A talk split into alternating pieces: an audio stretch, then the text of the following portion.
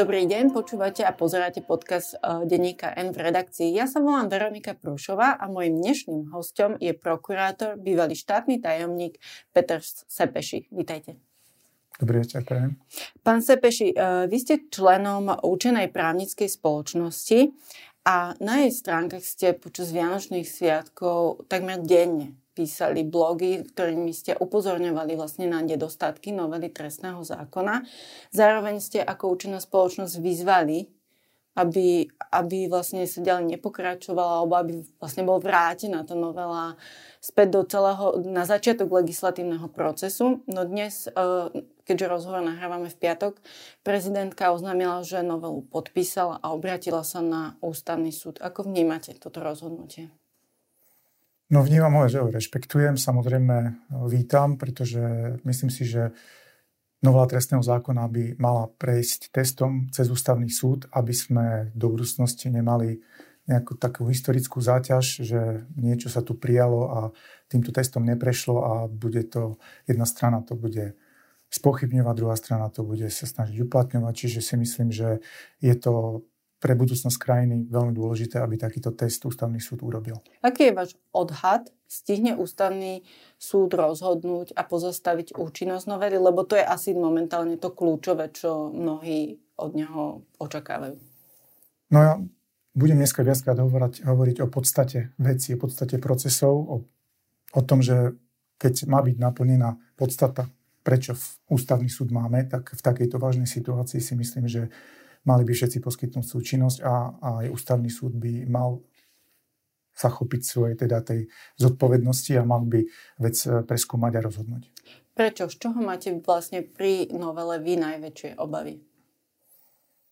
Tak, e, tak ako sme to aj formulovali v tej výzve, tie najväčšie nedostatky. Samozrejme, aby sme neboli len jednostranní. V tej novele je veľa právnych úprav, ktoré majú aj svoje pozitíva, ale tie pozitíva neprevážia tie negatívne prvky, ktoré pri kombinácii premlčacích lehôd, zvýšenia hraníc škôd, ktoré nenašiel som žiadne zdôvodnenie, ktoré by v podstate nejakým racionálnym, logickým postupom odôvodnilo, že prečo sa zvyšuje z dlhodobo rešpektovaného 10-násobku minimálnej mzdy, čo bola hranica väčšej škody, na teraz to je 28,6 takto nejako násobok, ale pôvodne to bol 50 násobok a hodná hranica zo 100 násobku až na nejaký 357 násobok. Predtým pôvodne to bol 500 násobok. Čiže dneska, aby som to troška konkretizoval bližšie, dneska, keď e, máme od e, väčšiu škodu od 2660 do 26600, E,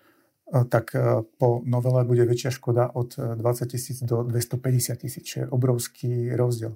Tá závažnosť skutkov, ktoré siahajú až po sumu 250 tisíc, je, je, je vysoká a my sme v podstate znížili touto zmenou hraníc škody na, na úroveň súčasných prečinov. A sú tam ešte ďalšie, samozrejme. A od toho sa asi odvíjajú aj potom tie trestné sadzby a prípadne áno, asi je to kombinácia, áno.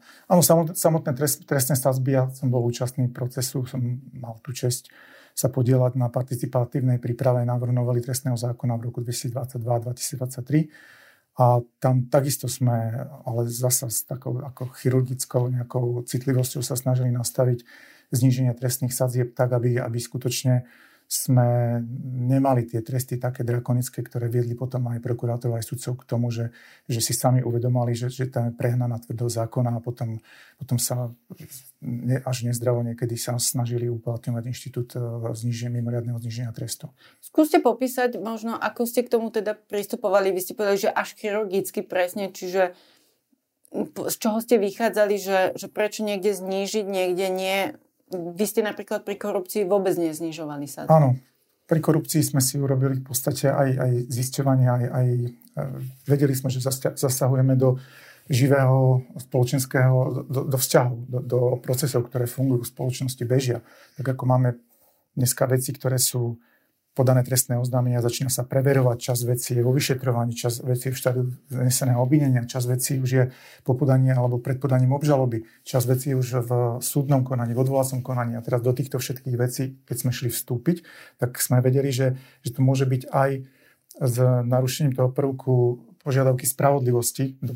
Predstavte si, že niekto je odsúdený pri nejakej právnej kvalifikácii a pri nejakých pravidlách a teraz tie pravidlá sa zásadne zmenia a bude odsúdený e, napríklad aj spolupáchateľ za ten istý skutok podľa úplnených pravidel, čo hrozí teraz. Čiže mali sme analýzy. E, Ministerstvo spravodlivosti má vynikajúce analytické centrum, ktorého analýzy teraz veľmi nevidno neviem pre, prečo, lebo tie analýzy, ktoré sme mali, sú stále verejne dostupné aj na linkoch ktoré sme využívali pri prezentovaní návrhu novely trestného zákona, ktorý sme robili s pánom ministrom Karasom. E, my sme mali v podstate vyrobenú e, webovskú stránku, ktorá bola vlastne stránkou Ministerstva spravodlivosti, kde sme všetky tie zmeny rozdelené do 12 tém mali e, východiska, cieľ právnej úpravy, ak, aké spôsoby, metódy sa využili a boli tam k tomu pripájane aj analýzy, ktoré pripravovalo analytické centrum, alebo sme využívali analytické materiály, ktoré sú dostupné z generálnej prokuratúry, potom veľmi sme veľa využívali aj e, štatistické údaje, ktoré má ministerstvo z rozsudkov, potom zbor väzenskej justičnej stráže.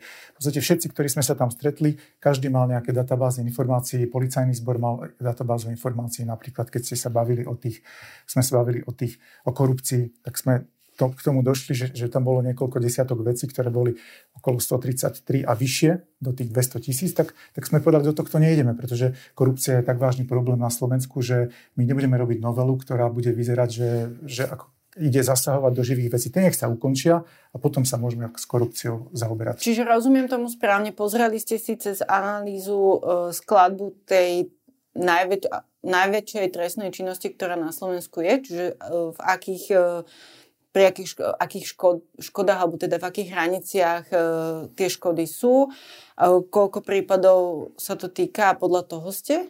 No bol to viac menej kvalifikovaný odhad, pretože my sme rešpektovali, že nemôžeme ísť do spisov. Hej? Mm-hmm. Čiže viac, viac menej to bolo aj z tých jednotlivých kvalifikácií, ktoré sú trestne stíhané, tak z tých je možné zistiť, že aká by tam teda mala byť rozsah tej škody, ktorý tam je, lebo keď je to posledný odsek, tak vieme, že tam je škoda nad 133 tisíc. Rozumiem. Aké sú teda tie najväčšie vaše obavy z novely? Tak eh, hlavne, hlavne to, čo sme komunikovali aj v rámci tej našej výzvy, že tie práva poškodených. Aj v podstate my, tá novela v, mnohom smer, v mnohých smeroch rieši zlepšenie postavenia obvinených, Samozrejme, nechcem mať preplnené väznice e, lúzrov, ktorí sa pripadajú byť zlomení a zničení tým, že boli dlhé roky vo výkone trestu a sa s nimi e, nepracovala, ne, ne, neprebehol resocializačný proces.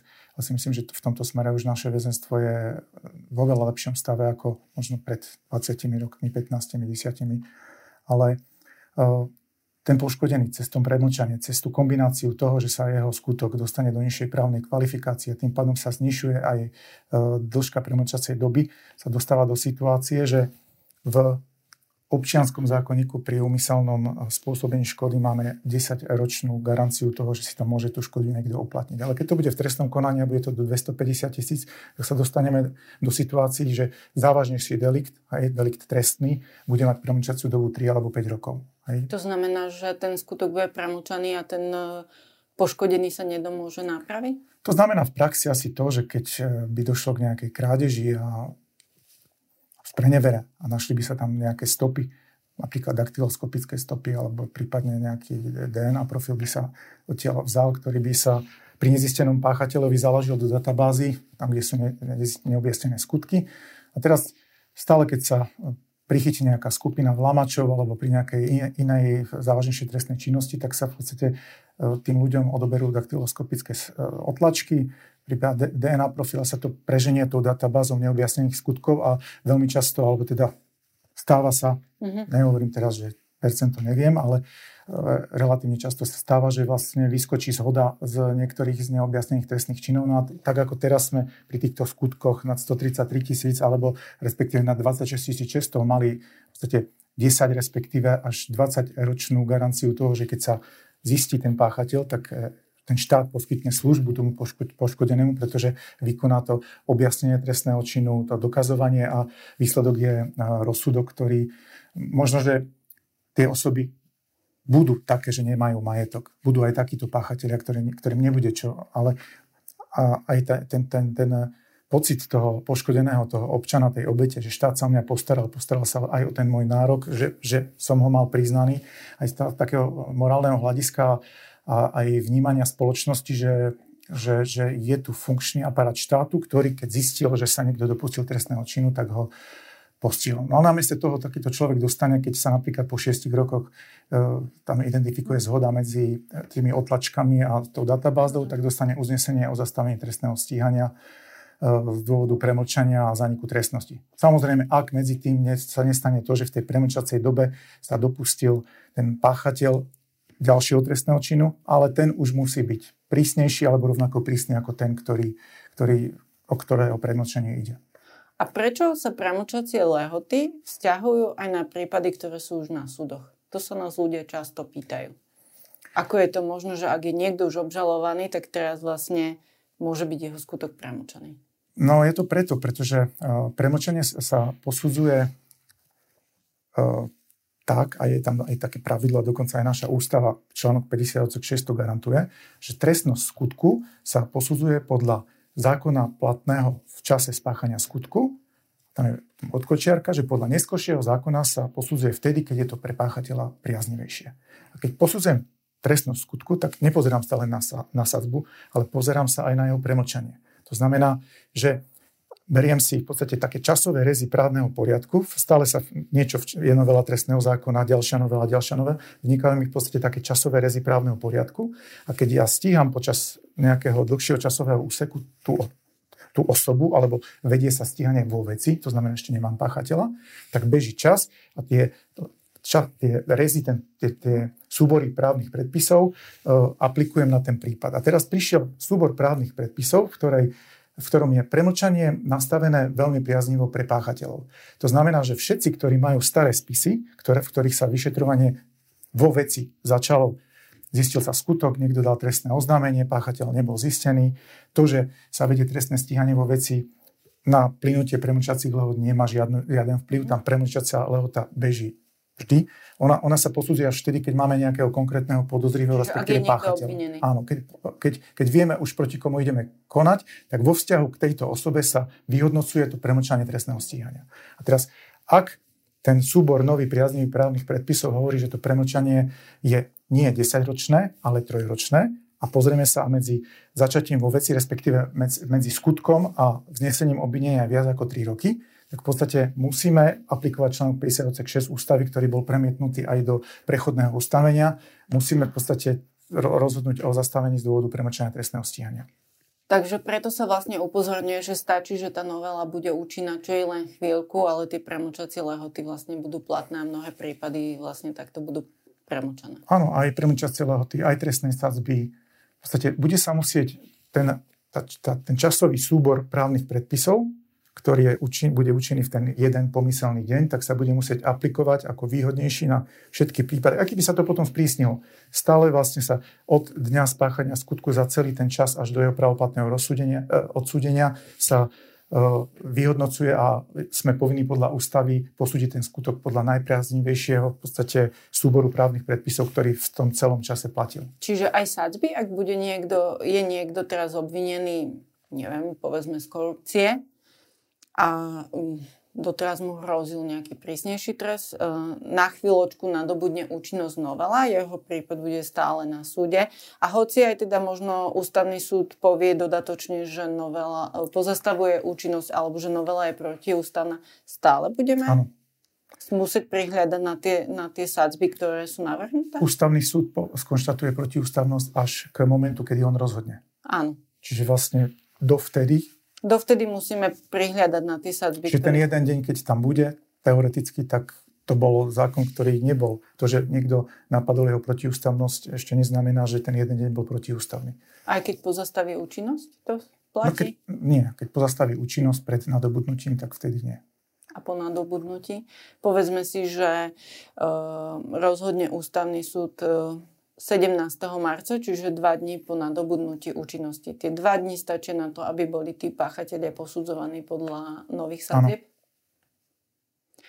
Čo v prípade, a hovoria to mnohí obvinení alebo obžalovaní, že oni budú chcieť, aby bola dokázaná ich nevina na súde, aj napriek tomu, že už dneska je jasné, že by ich, prípad bol premočaný. Majú na to právo? Áno, tak e, pri zastavení trestného stíhania z dôvodu premočania je tam právo, je tam nejaká lehota pár dní, ktorých môžu oni požiadať napriek tomu, že, že došlo k zániku trestnosti, aby, aby sa vlastne očistili. Hej? Aby, keď, keď sú presvedčení o svojej nevine, tak oni aj napriek premlčaniu môžu požiadať. Ale to je v podstate už ich vôľa, že, že vlastne požiadajú o to, aby sa tá trestná vec došetrila a dotiahla do konca. A čo ak e, naozaj napokon bude preukázaná ich vina, ale skutok bude premlčaný? Že to vlastne nedopadne tak, ako si predstavujú. Tak požiadali o to. Oni nepožiadali o to, aby ich súd oslobodil, len požiadali, aby sa tá, aby sa tá vec riadne dovyšetrovala, aby, aby sa v nej rozhodlo. Čiže môžu byť odsudení? Áno. Aj napriek tomu, že to bude premlčané? Tak áno, oni urobia prejav vôle, že chcú, aby sa to uh-huh prešetrilo, aby sa vyšetrovalo. Uh-huh. Uh, v súvislosti s týmto premlčaním um, reagovala nová štátna tajomnička ministerstva spravodlivosti, pani Roškováni, že samotná premlčiaca lehota nemá vplyv na objasnenie trestného činu a odhalenie páchateľa. Najdôležitejšie je, aby obete nahlasovali takúto trestnú činnosť čo najskôr. Dá sa s tým súhlasiť? Dá sa súhlasiť s tým, že je potrebné, aby obete ohlasovali čo najskôr.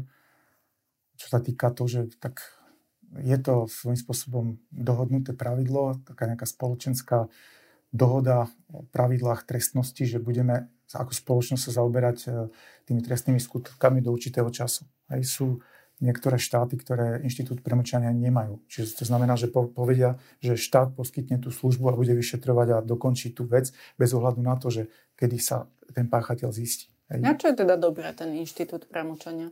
Je to z hľadiska právnej istoty, z hľadiska toho, že možno, že vstupuje tam určite aj ten čas do toho, že ťažšie sa preukazujú veci, ktoré sú dostupom času, však pamäťová stopa aj toho svetka sa deformuje a keď samozrejme, keď sú tam ale objektívne dôkazy typu DNA a tak ďalej, tak e, tie, tieto, tieto sú, e, majú výpovednú hodnotu vysokú, znalecké posudky, keď sú.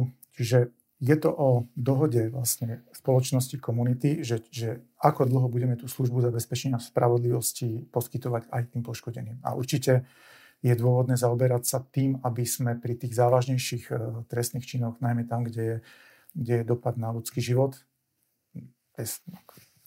tej slobody v oblasti sexuálnej, to určite tiež takisto nejaké týranie, keď je deti z uh, detstva, takisto to sú veci, ktoré sú veľmi, veľmi citlivo vnímané.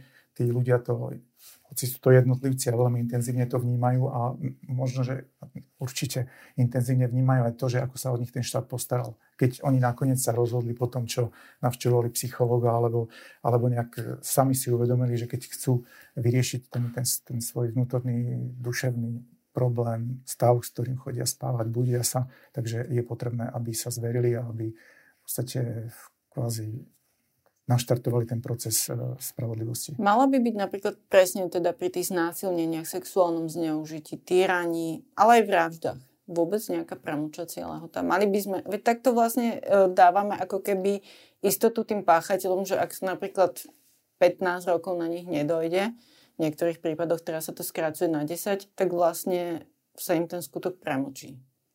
Áno, určite je to vec, ktorá by mala byť, mali by sedieť za stolom psychológovia, sociológovia, možno psychiatri, sexuológovia, advokáti, prokurátori, sudcovia mali by sa rozprávať o tom, že, že lebo to je aj hodnotový rozhovor, hej, že, že ako dlho budeme garantovať tú službu spravodlivosti. A, lebo oni svojím spôsobom sú to náklady, ktoré vzniknú v súvislosti s tým trestným konaním, ale náklady, ktoré sú z, povaha, z, z pohľadu toho poškodeného smiešne. Hej? A, a my keď sa všetci na to pozrieme ako tak nezainteresovane, v to čase pekného počasia si do, ideme dohodnúť pravidlách, ako to bude, keď zistíme vraždu po 25 rokoch, respektíve niekde sa nájde mŕtvola za, zakopaná alebo takéto niečo.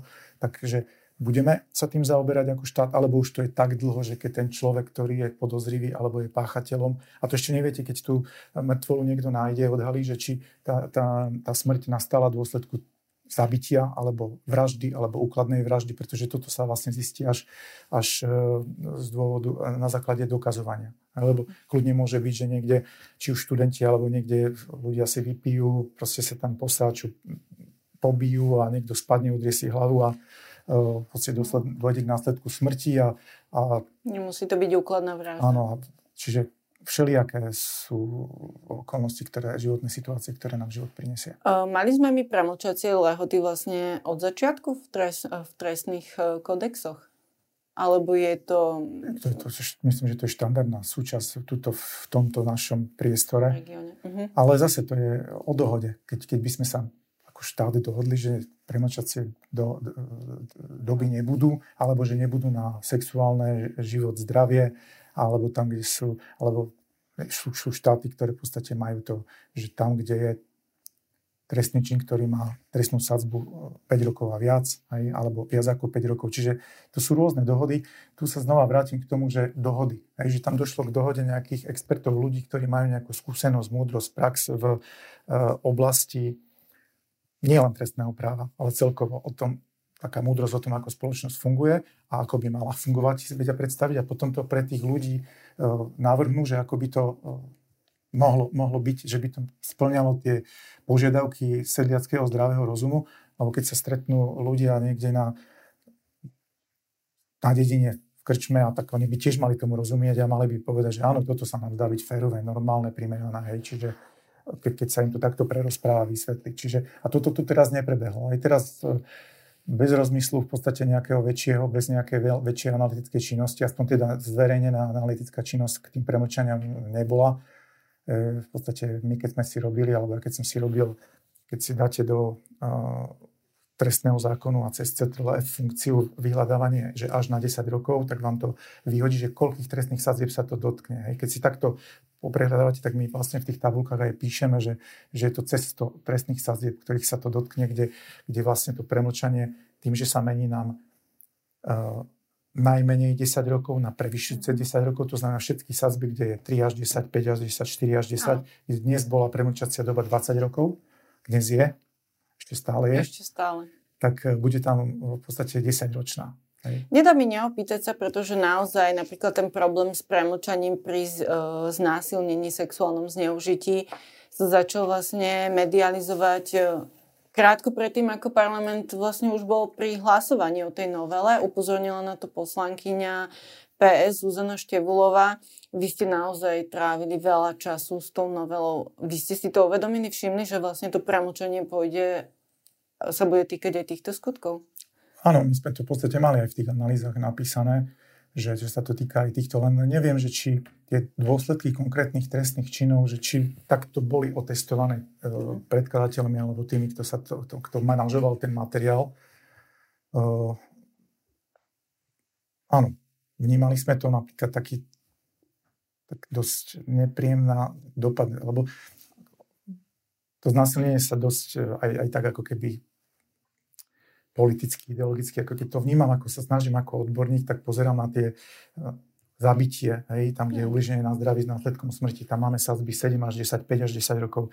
To je tiež 20 rokov, v podstate bolo, bola možnosť ten skutok objasniť, vyšetrovať. A zrazu bude 10. A zrazu je tam 10 rokov a to, keď, keď tam už ide o život, aby sme neboli len pri tom znásilnení, lebo sa stále poukazuje, teda dosa poukazuje na ten aj v tom, tom politickom súboji sa používa stále ten... Áno, tak to súvisí asi presne s tým, čo už ste opísali, že práve tá obe toho znásilnenia má problém i hneď na nahlásiť ten trestný. A tam sú lúpeže, tam sú vydírania a, a ďalšie trestné činy, na ktoré vlastne, a škaredé trestné činy, na ktoré to bude mať dopad. Dobre, ale uh, platí, že tá pramlčacia lehota nemá žiaden vplyv vlastne na to vyšetrenie?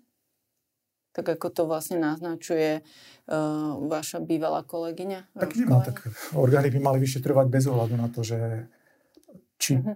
len, len zasa, keď sa, keď sa nájde telo po nejakom čase dlhšom, neviem, či toto sa dá pričítať uh, za vinu orgánom činným v trestnom konaní alebo, alebo niekomu. Proste to sa stane, tak to bude a tá primúčacia lehota vtedy tam bude kľúčová. Už som spomenula uh, pani Roškovanie a teda posledný krát ju zacitujem, pretože ona povedala, že tá diskusia o novele bola dostatočná, pretože 6. decembra ju pred, vlastne schválila vláda a parlament ju schválila, schválila až 8. februára, čiže to je viac ako dva mesiace a že vtedy sa vlastne diskutovalo v parlamente. Vy ste pred chvíľou povedali, že, ten, že tá diskusia teda veľká nebola, čiže ako ako to vy vnímate ako expert? Zase sa vrátim k tej podstate veci. Mm-hmm. Ja som sa tomu venoval tak, že po víkendoch, po večeroch aj, aj s kolegami e, v podstate v takej skupine komunitnej, ktorá sa venuje trestnému právu, ktorej sa už dlho zdržiavam, ani len trestnému, ale aj športovému.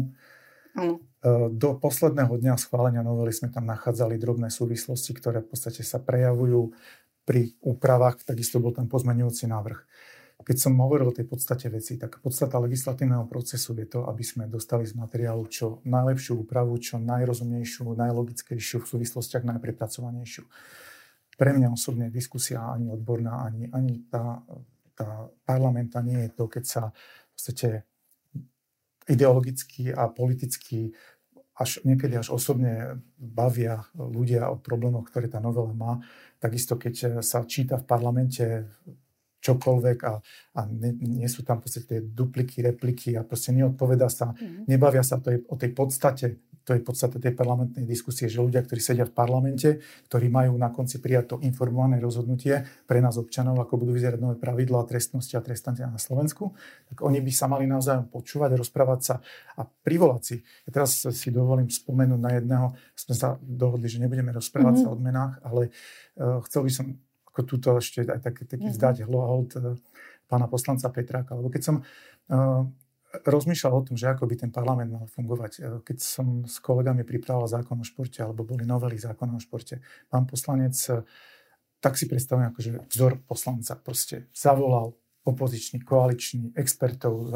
Proste on neriešil, kto koho má rád, nemá. Mhm. Proste ľudia, ktorí majú znalosť, zavolali, sadli sme si niekde v parlamente do rokovačky a otvoril diskutovali ste. a diskutovali. On bol predseda vtedy, tuším, školského výboru. No. Žiaľ Bohu je, je, je nebohý.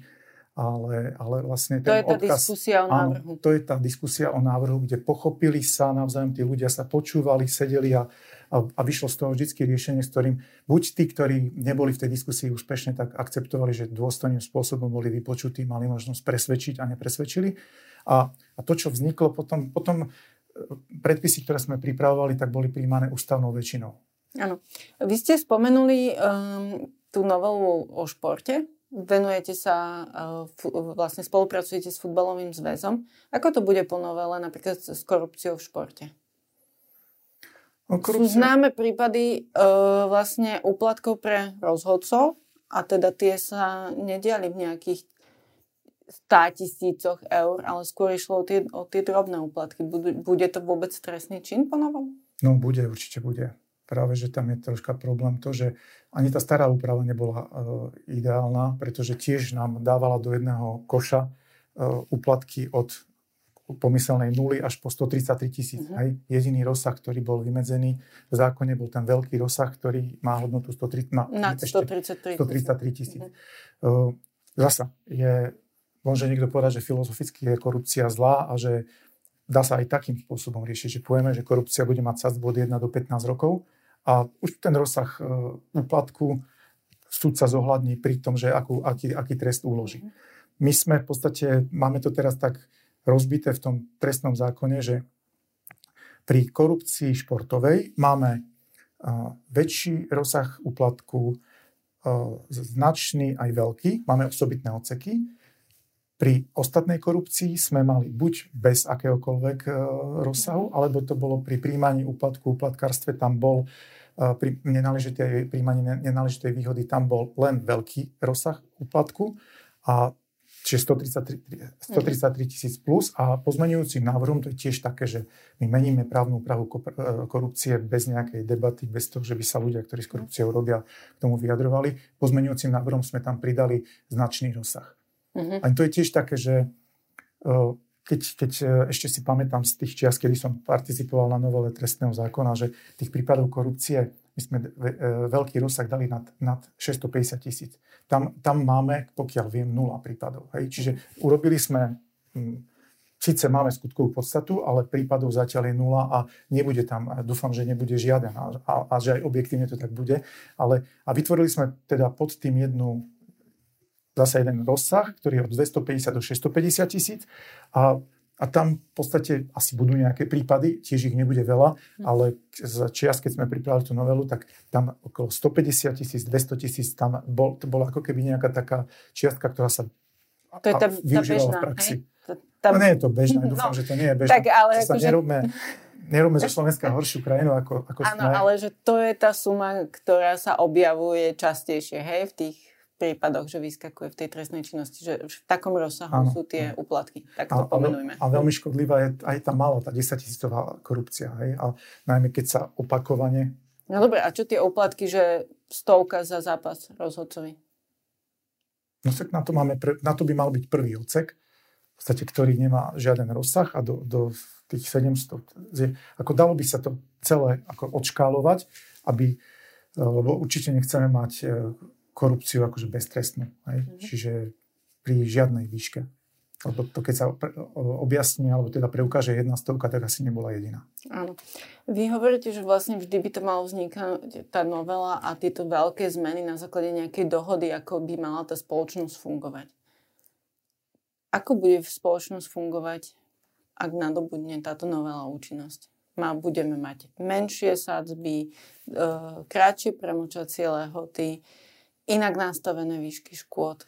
Čo to spôsobí? No najprv to spôsobí to, že budú musieť e, kolegovia, prokurátori, sudcovia, policajti pozrieť si komplet všetky svoje veci a odhaliť tam všetky problémy, ktoré bude treba riešiť veľmi rýchlo, lebo v mnohých veciach môžu bežať od posluchy, môže tam byť väzba, kde sa zmenou obžal závazného zločinu, to je ináč tiež, e, my už nemáme majetkové nehospodársky obžal závažný zločin, a môžu to byť miliardy, neviem, koľko môže byť peňazí zdefraudovaných alebo teda nejakým spôsobom v úvodzovkách ukradnutých. Už to bude vždycky len zločin, tým, že tam je sadzba s hornou hranicou 10 rokov a e, nesplňa to už parametre ako podmienky na to, aby to mohlo byť oblast závažným zločinom. Čiže budú si musieť pozrieť všetky väzobné veci, upratať spisy. proste upratať spisy. Potom si budú musieť pozrieť premočaciu dobu, to, to znamená tam, kde došlo, e, dojde k zániku trestnosti. Samozrejme, je tam veľká skupina vecí, kde dôjde k buď postupeniu na prístupok, alebo možno aj zastaveniu trestného stíhania z dôvodu, že tam nebude tá e, škoda 700 eur. Hej. Čiže to bude ďalšia skupina vecí. E, potom e, to, budeme sa postupne zrejme dozvedať z médií o tom, že komu prišlo uznesenie o zastavení trestného stíhania z dôvodu premlčania. Mm-hmm. Budú to nielen mediálne známe veci, ale budú to aj... aj, aj... Viete odhadnúť, koľko, koľkých prípadov sa to môže týkať? Nie, nie. A to by mali byť analytické útvary. To teraz my sa tu bavíme o niečom, čo by ten, kto to predkladá, mal mať mapované. To by sme a... mali poznať už, Áno, nie? áno. Proste celý ten proces by mal byť predstavený spoločnosti, že spoločnosť, mali sme tu niečo, takto to fungovalo, my si myslíme, dostali sme mandát od občanov, myslíme si, že to vieme urobiť lepšie a bude to fungovať takto. Hej? Uh-huh. A toto si myslím, že v 21. storočí už by sme mali takéto odpovede nielenže dostať prirodzene z, e, ako keby, taká, ako keby profesionálna zodpovednosť a povinnosť toho, kto tú moc e, dočasne vykonáva, ale aj už aj tie očakávania tých občanov by mali byť uh, také, že, že, že si tu pýtam, že, lebo zase uh, v súvislosti s tým, že ľudia chodia na protesty. Ja veľakrát rozmýšľam, či, či ľudia úplne rozumejú tomu, že čo všetko v tej novele trestného zákona je, lebo tá zrušenie špeciálnej prokuratúry to je jedna z možných nastavení toho, ako sa bude riešiť korupčná agenda. Či to bude na generálnej, alebo na špeciálnej, alebo na krajskej, dá sa to rôznymi spôsobmi. Ale toto, že, že budú premlčané trestné činy, toto, nám, toto sa nedá vyriešiť inak. Už keď jeden deň to bude premlčané, tak už to bude premlčané. Mm. Vy ste mi na moju otázku predchádzajúcu skôr odpovedali ako presne ako trest, trestnoprávny expert a prokurátor, ale mm, skôr som smerovala k tomu, že či tí ľudia, tá spoločnosť sa má, budeme musieť teraz viacej báť toho, že sa tu bude viacej kradnúť a korumpovať, keď začne tá novela platiť. Rozhodne tie tresty nebudú až tak odstrašujúce, ktoré budú hroziť, pretože najmä u prvo, prvopáchateľov ono nie je zámerom pri prvopáchateľoch, aby, aby sa ukladal trest, ne, nepodmienší trest odnete slobody. Práve to je človek, ktorý prvýkrát prichádza s trestnou justíciou do styku, niekedy ani nevie, že sa dopustil trestného činu, že on síce robí niečo protiprávne, ale vzhľadom na nejaké právne povedomie on, on ani nedokáže, on, si, on povie, že však ja som len nosil niekde faktúry, ja som niekde odnesol len na parkovisku mm. dodací list, ja som vlastne len plnil nejaké pokyny niekoho a že ja som nevinný. Hej. A to, to, že zo všetkého, čo sa dialo okolo neho, on musel vedieť, že sa do, podiela na protiprávnej činnosti, tak on si tak nejako vytvoril mechanizmus na ospravedlnenie. No ale takéhoto človeka treba v podstate uh, riešiť nástrojmi tej restoratívnej justície. To zasa nejaká vec, ktorá sa v súvislosti s novou trestného zákona spomína ale jej obsah e, ako keby nedodáva. Hej. Čo je to tá restoratívna justícia? Lebo naozaj veľa sa to spomína a mnohí ľudia netušia, čo to je. Áno. Restauratívna justícia, najprv si povedzme, čo určite nie je. Určite to nie sú alternatíve tresty, len alternatívne testy. Restauratívna justícia je komplexný systém služby zabezpečenia spravodlivosti, ktorý v rámci procesu komunikácie a práce s obvinením a poškodeným vtiahne týchto obidvoch do vyriešenia trestného prípadu takým spôsobom, že kvázi ako keby oni tvoria e, ten základ pre to rozhodnutie. Tak ako sa to pri mediácii deje v civilných veciach, aj v, aj v trestných veciach, že vo veciach maloletých alebo rodinného práva, no nebude cudzí človek, súdca, rozhodovať o tom, že s kým bude dieťa, alebo ako, to má byť tá vec. Uh, ten poškodený, aj, aj ten obvinený, je to ich život a je potrebné ich kvázi príjmeť k tomu, aby si uvedomili každý, že čo tomu druhému spôsobu, čo to pre ňo znamená a aby urobil nápravu jednak v svojom myslení a, a pokúsil sa napraviť to, čo ten škodlivý následok, ktorý spôsobil v, u tej obete, u jeho rodiny, jeho komunity, komunity, lebo tá, tá obec sa často pýta, že prečo práve ja, prečo tam a vtedy a, pre, a prečo ty. A, čiže uh, uvoľniť, uvoľniť to napätie a výsledkom toho keď, keď samozrejme ten probačný mediačný úradník, čo je špecialista na to, že, že on je v podstate taký vyjednávač medzi, niektorí sa nechcú stretnúť, niektorí majú strašne akože e, ťažkú, ťažké srdce na toho druhého a, a niektorí, sa, niektorí sa stretnú hneď. Aj teraz ja som riešil takýto prípad, že sú ochotní sa stretnúť a porozprávať sa a, op- a treba opraviť, e, nahradiť škodu a ospravedlniť sa. A tí ľudia ďalej sa môžu, sú to často susedia, hej, ktorí si... Čiže je to taká práca s tým páchateľom. Áno, áno je to nový prístup k spravodlivosti, pretože ono, aj, dnes, aj dnešný trestný zákon obsahuje v mnohých tých prvkoch, ktoré môže využiť ten sudca alebo prokurátor slovo najmä. Hej? Ale takisto zákonný spôsob je aj podať obžalobu alebo skratenú obžalobu a rozhodnúť trestným rozkazom a uložiť podmienečný trest, ktorý v podstate nám len pláva potom nejaká osoba bez kontroly a, a len čakáme, že on, on, on dostane nejakú skúšobnú dobu 2, 3, 4 roky. Čakáme, čo v nej urobí. A on aj zabudne, že tú skúšobnú dobu časom zabudne, že on si žije potom a primotá sa niekde, niečo sa mu nepodarí, či sú to priestupky, či sú to trestné činy, prečiny drobné. A zrazu príde eh, nariadenie výkonu trestu, lebo v podstate neosvedčil sa v skúšobnej dobe. Čiže rôznymi pravidlami eh, dostať eh, kvázi toho páchateľa do procesu tej aj, aj sociálnej nejakej práce s ním, resocializácie, dať mu, dať mu v podstate, pomôcť mu nájsť eh, aj recept na seba samého. Tým, že on bude vedieť, že v tom návrhu, ktorý sme pripravovali, mali byť krajskí psychológovia. Hej, to znamená ľudia, ktorí ich číslo, keď bude mať, alebo tom probačného mediačného mám problém, lebo mám sklony alkohol, drogy, sex, automaty, ja neviem, nejaký, a ten, proste naučiť toho človeka same, samého so sebou existovať, že keď začínam mať problém, čo mám robiť? Beriem si tabletku, alebo idem niekam, volám niekam, Zavolám. hlboká dýcham. Proste... Toto je tá restauratívna. Áno. Mhm. V súvislosti s novelou sa spomína aj taký e, možnosť, že sa budú nánovo vlastne otvárať tie dohody o vine a treste, ktoré už vlastne boli právoplatne uzavreté a schválené súdom so spolupracujúcimi obvinenými. A mňa len napadlo vlastne, keď sa tie dohody otvoria, tak vlastne budú posudzovaní podľa nových sadzieb tým pádom. Áno. Čiže ak, im, ak ide, alebo ak má byť cieľom otvárania tých dohod, že boli nezákonné, lebo vyviazli s veľmi priaznivými trestami, tak vlastne možno niektorým aj pomôžu, lebo budú mať tie sadzby ešte menšie, ako im hrozili. Je to možné. Ja si myslím, že všetky protiprávne konania, ktoré sa udiali, či už vo, v rámci vyšetrovania, alebo, alebo aj inde, je potrebné postihnúť, potrestať, prešetriť nemalo by sa to robiť neštandardnými spôsobmi. Tam, čo určite je taký, taký ústavnoprávny problém, to, že ľudia, ktorí uzavreli dohodu o vine a treste e, na základe nejakých podmienok, že vlastne my keď spätne im ideme e, vstúpiť do, do tej dohody, tak e, je to, je to určitý problém, ktorý zrejme tiež bude sa ním zaoberať, lebo tá, tá právna istota niekoho, kto takto mal pravoplatne skončenú vec, bude narušená. Zrejme ústavný súd sa bude aj týmto zaoberať a uvidíme, ako to posúdi. Mm. Častým argumentom tiež boli vlastne porovnania so zahraničím. Či už sadzby alebo prenúčacie lehoty. Uh, vy ste v jednom zo svojich článkov uh, naznačili, že ale tie porovnania nie vždy celkom sedia. Čiže je dobré sa odvolávať na zahraničie alebo a porovnávať sa? Ako to vnímate? Je to taký akože, pomocný prvok, ale si myslím, že ako Slovenská republika, ako suverénny štát, ako máme svoju nejakú históriu, sme samostatný krajina, národ, my by sme si mali sami zanalizovať to, že čo v našom živote je problém a čo potrebujeme ako, ako riešiť. Hej? Čiže uh, toto by som nejako, mm, nejako neabsolutizoval, lebo aj tie porovnania veľakrát sú, sú nesedia. Nesedia, lebo, lebo však keď porovnáme napríklad teraz aj, aj to znásilnenie, keď sa bavíme, sú krajiny, ktoré už majú do skutkovej podstaty sexuálneho násilia alebo znásilnenia vnesený ten prvok uh, uh, sexu bez súhlasu. Hej? Uh-huh. A oni to majú v prvom odseku a my keď porovnáme prvé sadzby, my, e, prvé odseky, tak my v prvom odseku máme násilím, hrozbou násilia alebo zneužitím bezbranosti. Ale toto napríklad v Nemecku majú v odseku 5.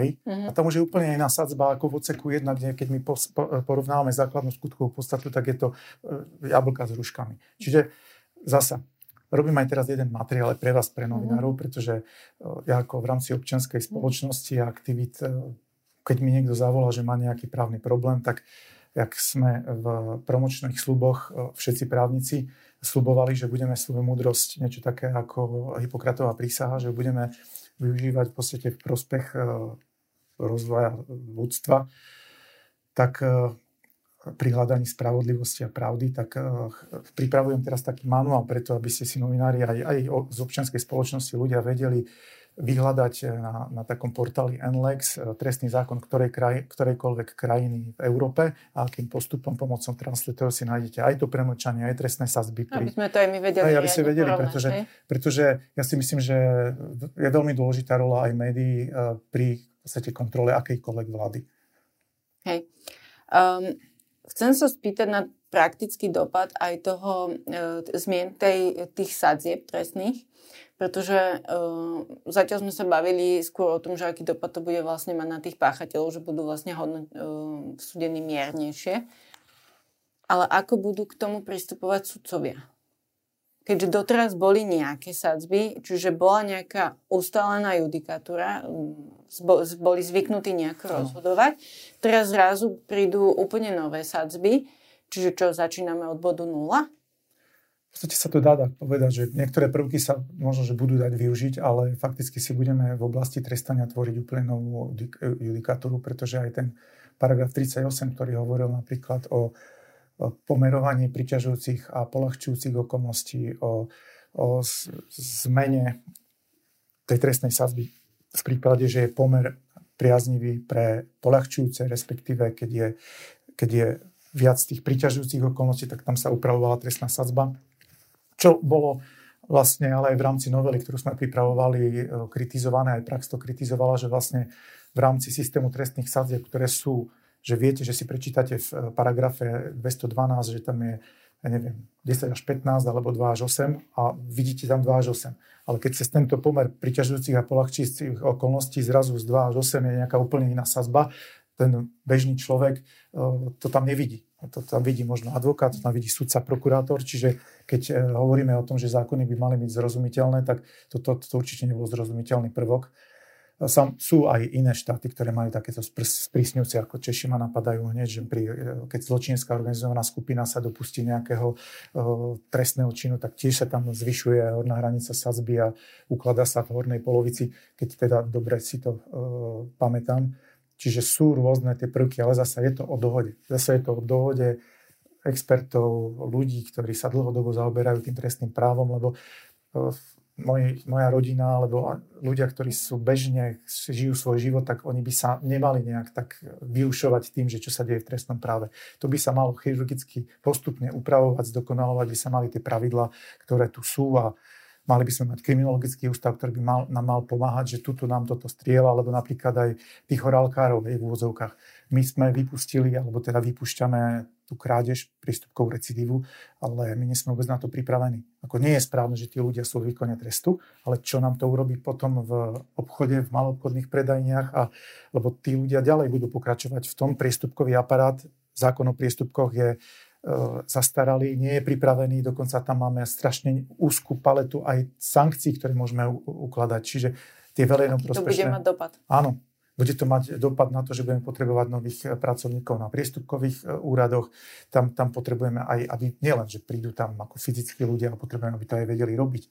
Inštitúty priestupkového práva, tak ako v trestnom práve máme silné nástroje, inštitúty na dokazovanie, na prinútenie uh, priestupcu, respektíve páchateľa trestného činu, že mm. vieme, aby, aby sa podriadil niečomu, tak v tom priestupkovom práve to je oveľa slabšie, hej, tie nástroje. Tam obávam sa, že tie veci budú trvať nárazovo. Teraz tam príde, už bolo spomínané, že 8 tisíc vecí sa niekomu pridelia a vykonať úkony.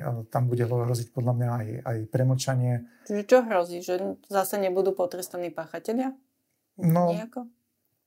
Aj to hrozí, isto aj to. Je to celý, celá takáto veľká reforma znamená, ona, ono sa robí, aj zrejme aj v 2005, aj, aj predtým bol, boli urobené takéto významnejšie zmeny, len ten, ten systém, ten štát, rozumná správa veci verejných, by sme sa mali na takúto zmenu starostlivo pripraviť. Aj všetci však prokurátori, sudcovia, však my sme ako takí v úvodzovkách e, služobníci štátu, ktorí poskytujeme službu, parlament nám schváli, my to budeme robiť, tak ako nám to parlament, len, len tiež potrebujeme, tiež e, máme nejakú tú svoju profesionálnu česť, zodpovednosť a potrebujeme to mať pripravené tak, že po dohode s nami, že ako to urobíme, aby to bol, aby to proste uh, zbehlo ľahko, čo najlepšie, aby, aby netrpeli tie veci, ktoré sú teraz uh, v behu a teraz zrazu prídu spisy z jedného úradu do druhého úradu, ako to urobiť.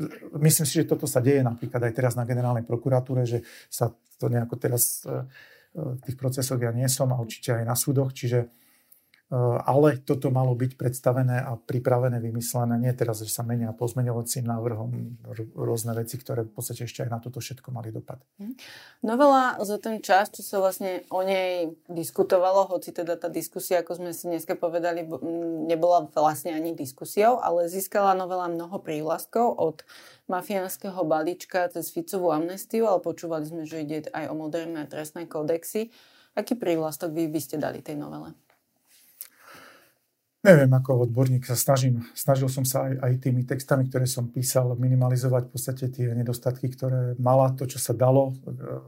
Musím povedať, že mnohé e, tie veci, ktoré boli vytýkané v tých článkoch, ktoré som písal, alebo aj s kolegami, lebo na, na viacerých mi pomáhali aj ďalší kolegovia, aj sudcovia, aj policajti, aj prokurátori, tak e, mnohé, na mnohé e, pozmeňovací návrh reagoval. Čo sme zase radi, hej? Že, že vlastne to, na čo sme poukázali, preto sme to robili, pretože chceme, aby táto krajina fungovala čo najlepšie bez ohľadu na to, že kto je aktuálny ten dočasný správca veci verejných. No a prívlastok neviem, ja nemám ambíciu dávať tomu, tomu nejaké prívlastky. neviem, keď ma napadne niečo, tak vám pošlem správu. Aký to bol pre vás pocit? No, povedali ste, že niektoré tie nedostatky vlastne, že poslan, poslanec Tibor Gašpar na ne reflektoval cez tie pozmenujúce návrhy, ale um, mnohé vlastne ostalo nedoriešené. Aký je to pre vás osobne pocit, keď ste s tou novelou strávili naozaj veľa času uh, osobného voľna cez Vianoce? Boli ste sklamaní, keď to prešlo v tej podobe, ako to prešlo? Mm, no určite som nebol rád, ale ja to beriem ako tak ako s pokorou ľudský, že toto celé je súčasťou vývoja Slovenska ako krajiny.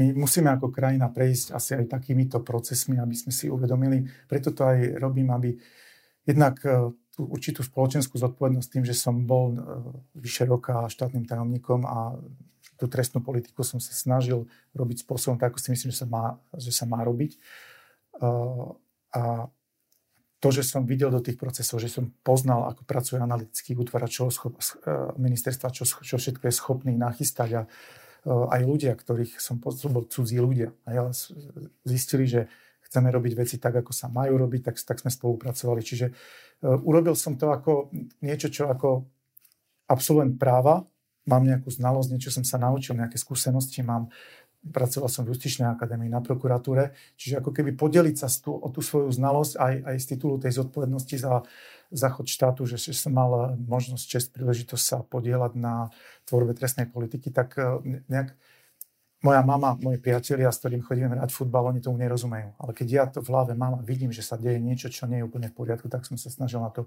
poukázať.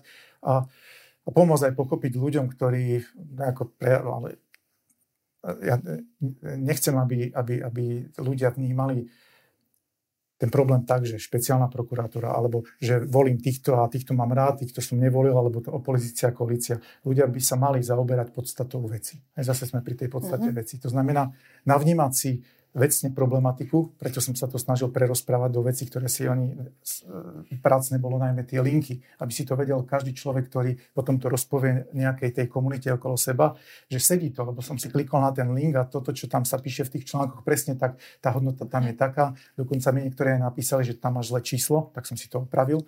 Čiže e, pretože na to, aby sme mohli byť občianská spoločnosť nejako využívať tej slobody a vôbec e, tú podstatu tej demokracie, tak my musíme mať nejaký znalostný základ. Nám veľmi škodí to, že ten konzumný svet, e, čítanie 4 odseky a menej. Hej. Čiže keď nebudeme čítať, nebudeme mať ten znalostný základ, tak nebudeme si vedieť postaviť e, ten svoj názor alebo ten svoj postoj aj občiansky na, na niečom a budeme zasa odkazaní len na nejakú manipuláciu alebo emóciu, ktorá, ktorú v nás vyvolá opozičný, koaličný. A keď, keď chceme mať aktívnu občianskú spoločnosť, tak musí to tým ľuďom niekto vysvetliť, aby si ten názor urobili sami.